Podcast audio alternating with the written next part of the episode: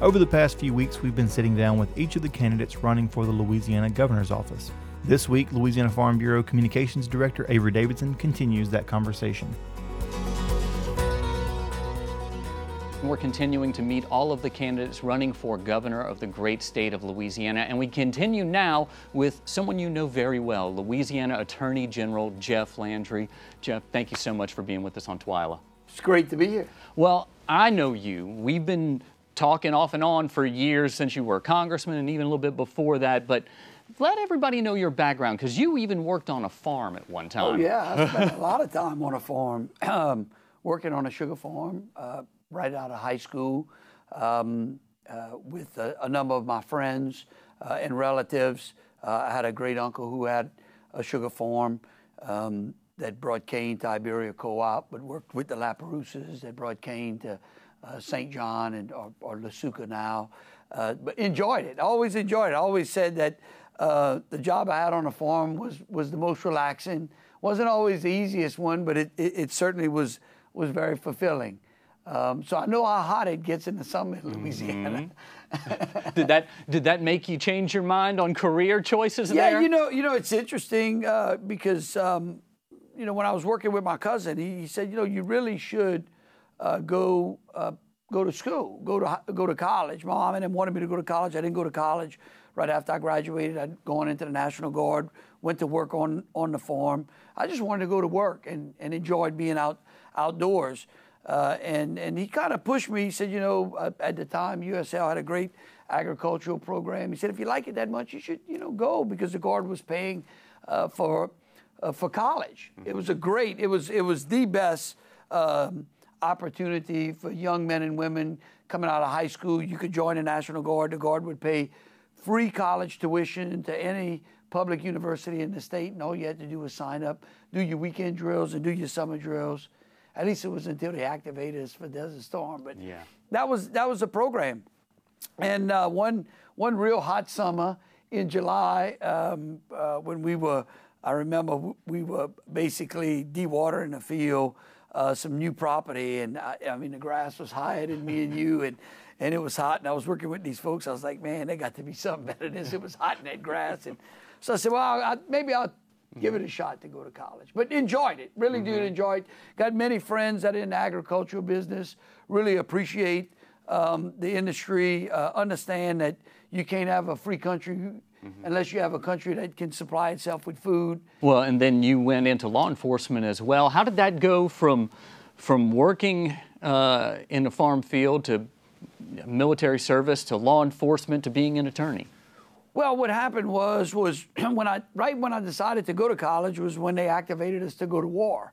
And and of course in the National Guard I was a military police officer, so I spent a year on active duty. And then when I got out, I said, well, there's no sense in going back on the farm. I had an opportunity to go work in uh, at a police department, mm-hmm. and I, I realized you could work nights and then go to school during the day. Mm-hmm. And so I did that. And so I ended up working as a police officer and then later as a sheriff's deputy as I would as I was going to college. Uh, then started a business with a friend of mine uh, and did that for a while. So kind of put my education on pause. Sold the business, finished up the education, and went to law school. And then you ran for Congress, won uh, that one term. Uh, what did that experience teach you that prepared you to be Attorney General? Well, I don't know that anything can uh, uh can can prepare you to be the attorney general. I'd never, if you would have asked me 20 years ago, uh, don't you want to be the attorney general? I'd have said, nah, what does the attorney general do? You know, mm-hmm. uh, I think that that the opportunity that I had in Congress, going in with such a big class at a time when there was a big conservative movement, the first big conservative movement that happened uh, at the turn of the century, um, exposed me to a lot of things uh, gave me an understanding and and and and an appreciation about how dysfunctional Washington actually is. Of course, when Louisiana lost a congressional seat, uh, which showed me no one felt outward migration more than me in my political career because the seat that I held basically kind of went away, right? It pitted me against another member of Congress. Um, the legislature had to choose. We had to go from seven to six. Uh, and then um, had an opportunity to run for attorney general. They had actually, some people had approached me to run for attorney general while I was in Congress, and I had passed because I felt that I felt that look, when you ask the voters for a job, uh, you have a duty to fulfill that job. And, and, and, and there are people that, that, that, that tend to move from one seat to another. Says, well, I can run for this seat and not give up the one I got. And, and that's a little bit dishonest because you've asked people uh, to, to give you an opportunity to do a job. It's like a contract, and we and, and so that's what we did. We fulfilled that contract, and then and then um, after I was out and people came back to me, I decided to run, and it's been great. Well, now you're asking for a new contract. You're asking for voters to, to make you governor of the great state of Louisiana. What, what made you decide, hey, I want to run for governor? Well, my contract comes up this year. Uh, and, and so you're right. I had an opportunity to either I could run for reelection. I have the greatest job. There is no doubt that the people of the state of Louisiana have, have, have really given me an opportunity to serve as the Attorney General, and I believe it's been the greatest job I've ever had, and really have enjoyed it. Um, but I'm just, I, am sick and tired. I've had enough of Louisiana being at the bottom of, uh, of all of the list. I've, I've, I've heard the cries from people that have said, why can't we be as good as Mississippi and Arkansas and Georgia and South Carolina? I mean, we all aspire to be like Texas. It's a big state with a lot of people. Um, that might be a, an unfair comparison. Uh, but we see so many young people moving out of our state rather than moving in at a time when people around the country are ask, actually looking for places to go. So we see all of the states in the SEC, I call it the SEC, mm-hmm. it's easy for people to know where those yeah. states are. All of those states, except for Louisiana, have people moving into them rather than out of them, except Louisiana. And so I want an opportunity to change that and and I don't think it's that difficult to do. I think it takes leadership, um, and and I think that we've given the people of Louisiana a great taste of the type of leadership that we've we've exhibited at the Attorney General's office, the things that we have done and fought for for them over the last eight years, shown them that we can we can do it responsibly and fiscally responsible, uh, and give them a great service and protect them. And so now we want an opportunity to take it to the next level. And this, this race isn't really about me. Um, we said in October of, of, of last year when we announced that this race was not about me. It was about you. It was about the people who are watching, the people who are listening. Um, what is it that they hope to see the state of Louisiana look like in 10, in 20 years? And so that's what this race is about. One thing that has grown over the years has been agriculture. Uh, agriculture is now a an $11 billion a year industry for the state, a major economic driver. How does that play? How does agriculture play into your plans as governor should you be elected? Oh, it plays a big role. Why? Because when people ask me about the three things that we want to focus on, um, one of those things is the economy. And what I think we have failed to do uh, is to support the industries that built Louisiana. Look, agriculture is not new to Louisiana. Agriculture was one of the foundational industries that built this state. And so we should be looking at how we can improve our position, uh, how we can expand um, our farming opportunities and our agricultural opportunities here in this state.